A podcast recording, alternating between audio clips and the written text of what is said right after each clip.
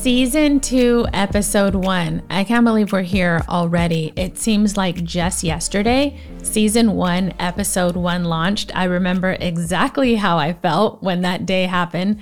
I'm going to shake it up a little this time around. If you haven't heard season one, you have to check it out. You can listen on all the major platforms as well as my website at thefieldseffect.com. You know, the first season, it was just us very intimate. We took our time getting to know each other. But this season, I decided I want to bring some people into our space so they can share their experiences and their perspective with us because that's what this whole thing is about. Think about it like this we all want something in life better relationships, career, self esteem, quality of life. We want it.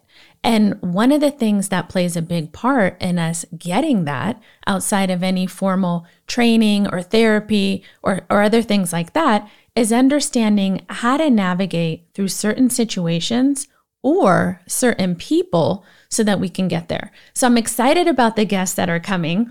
Of course, we won't always agree. Let's get that out there now. The point is to just get exposed to another way of thinking.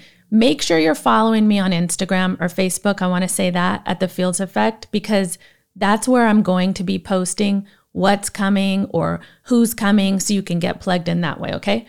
So, to kick off this season, I wanted to crack into something sensitive that has been a really hot spot for me. And it's spending time doing a lot of talking about what we want out of life versus taking the time to figure out or work towards what we actually want out of life.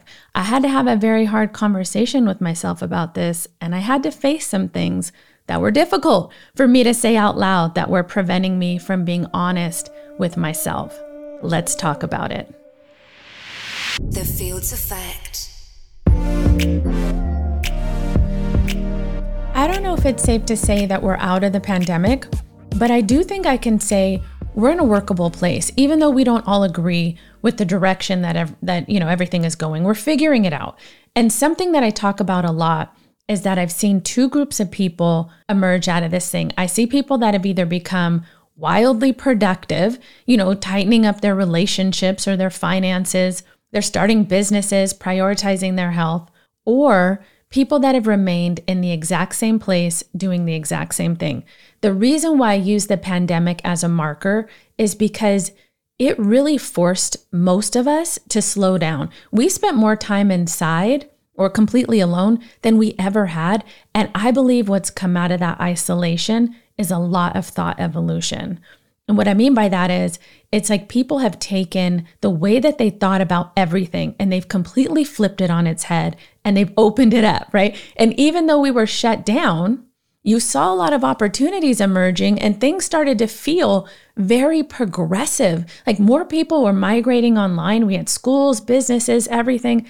And it felt like as a society, we started to adopt the thought that there are other creative ways to get things done. And in many cases, those creative ways were more efficient. But as good as I make it sound, I have to say this full disclosure when the pandemic hit, I was so anxious, like super anxious. Looking back, I think my drama stemmed from all of the uncertainty of what was going on and me just feeling a complete loss of control, you know, over my life or my family's life. I didn't know if I was going to get sick or worse. I, the economic uncertainty was stressing me out.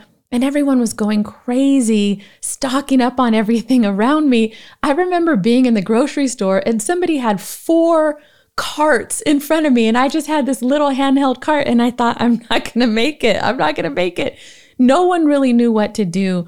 And people were just looking for some leadership or some guidance that they could trust but they couldn't find it because, to be fair, this was our first time we were all going through this together.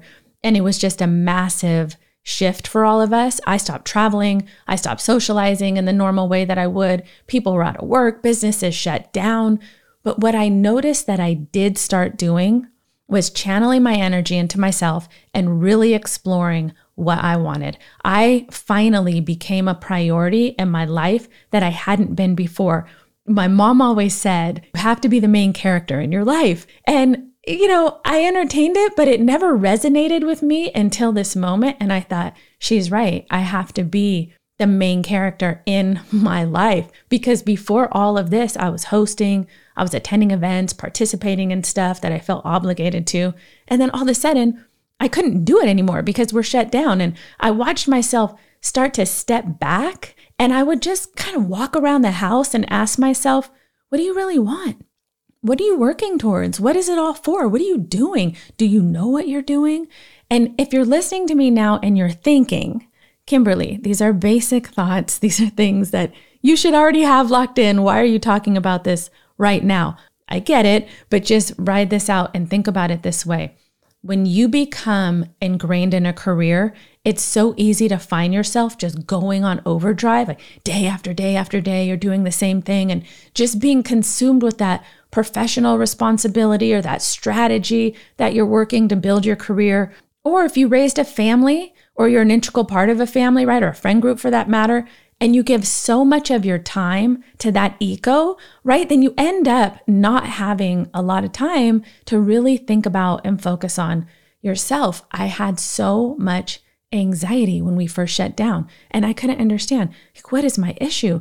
And one day I'm sitting on the couch, I'm staring out into my, you know, stress induced space, and it just becomes totally clear. The issue was I wasn't where I wanted to be.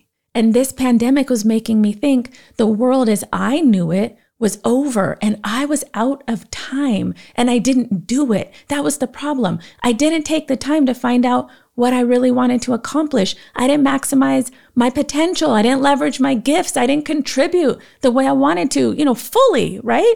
I hadn't done it. And even though I'd always felt professionally accomplished or happy with the way, you know, that I contributed to my family, I knew that I didn't do what I was meant to do because I thought I had time. And they say that the biggest risk that people take for granted, you think you have time, so you don't take action. And I think I may have even used my other successes as a cover to myself, just telling myself, oh no, you're on track, you know, not being fully honest with myself. But once everything slowed down, now I'm, I'm sitting still, I'm, I'm staring, I'm quiet, I'm in the unknown.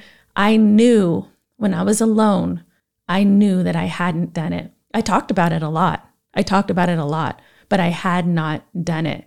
As hard as I'm trying right now to describe it, I can't even describe how it felt.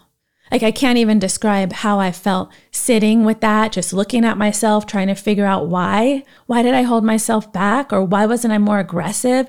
Or why didn't I push myself in this area and not that area? It was just like everything slowed down, and I just felt not great. You know, I didn't feel great. And that was the moment that I knew I just, I had to make a change for myself. I had to make the decision to look at everything, at everyone, to just crack it open and ask myself that dreaded question Do my actions align with my words?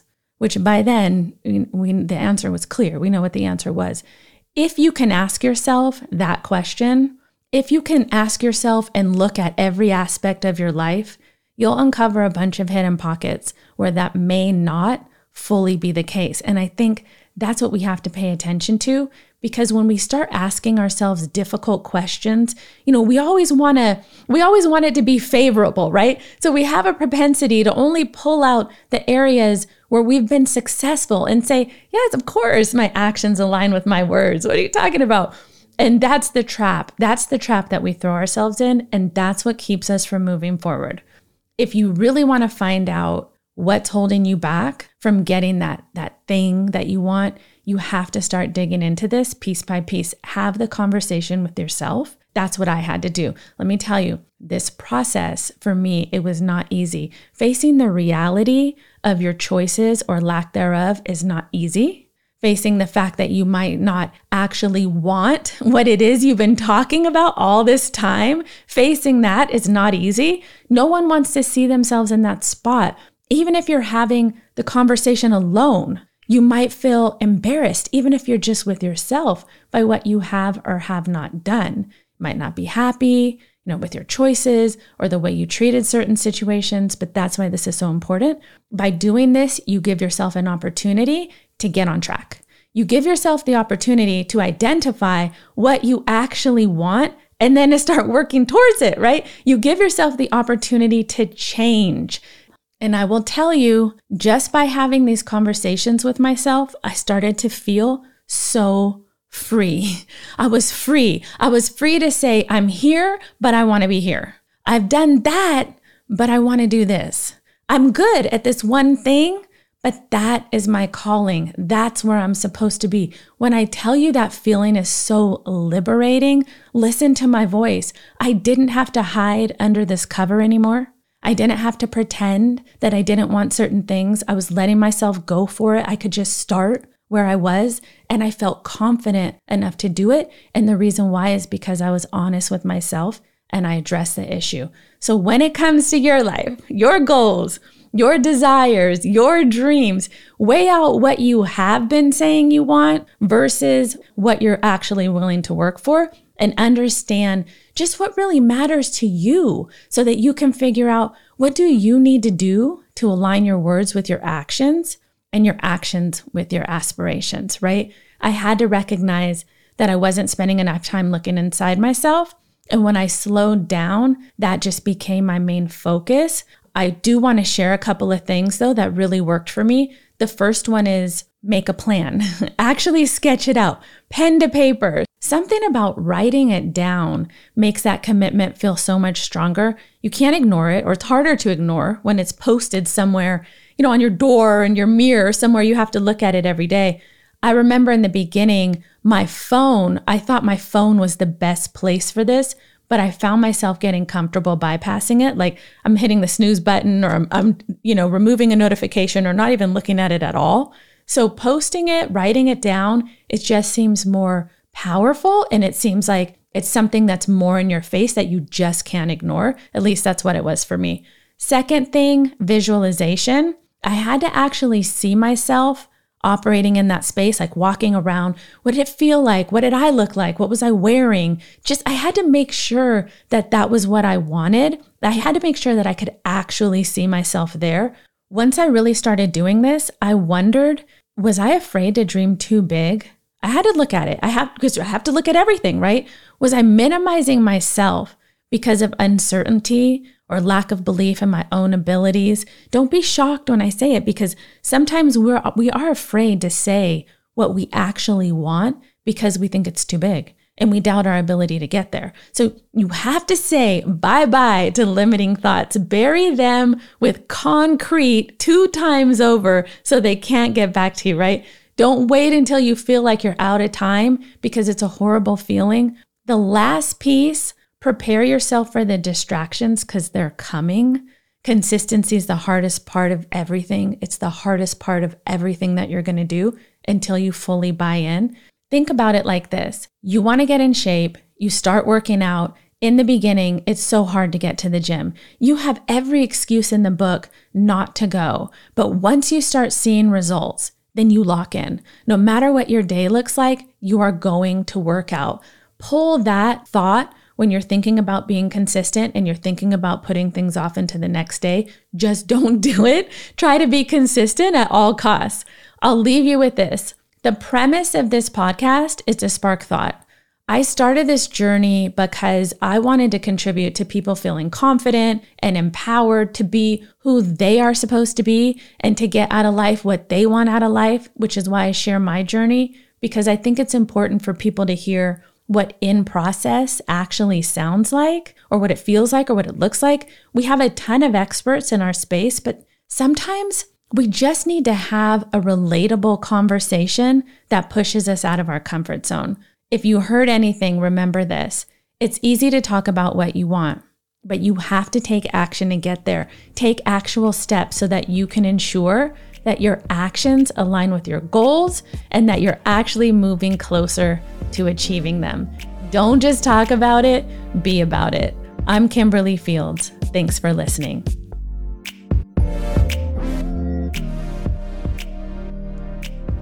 For more of the Fields Effect, check us out at thefieldseffect.com or connect with us on Instagram at the Fields Effect. Guys, click the follow button and lock in with us because sometimes looking at a situation from a different lens can change your whole experience. I'm Kimberly Fields. Thanks for listening.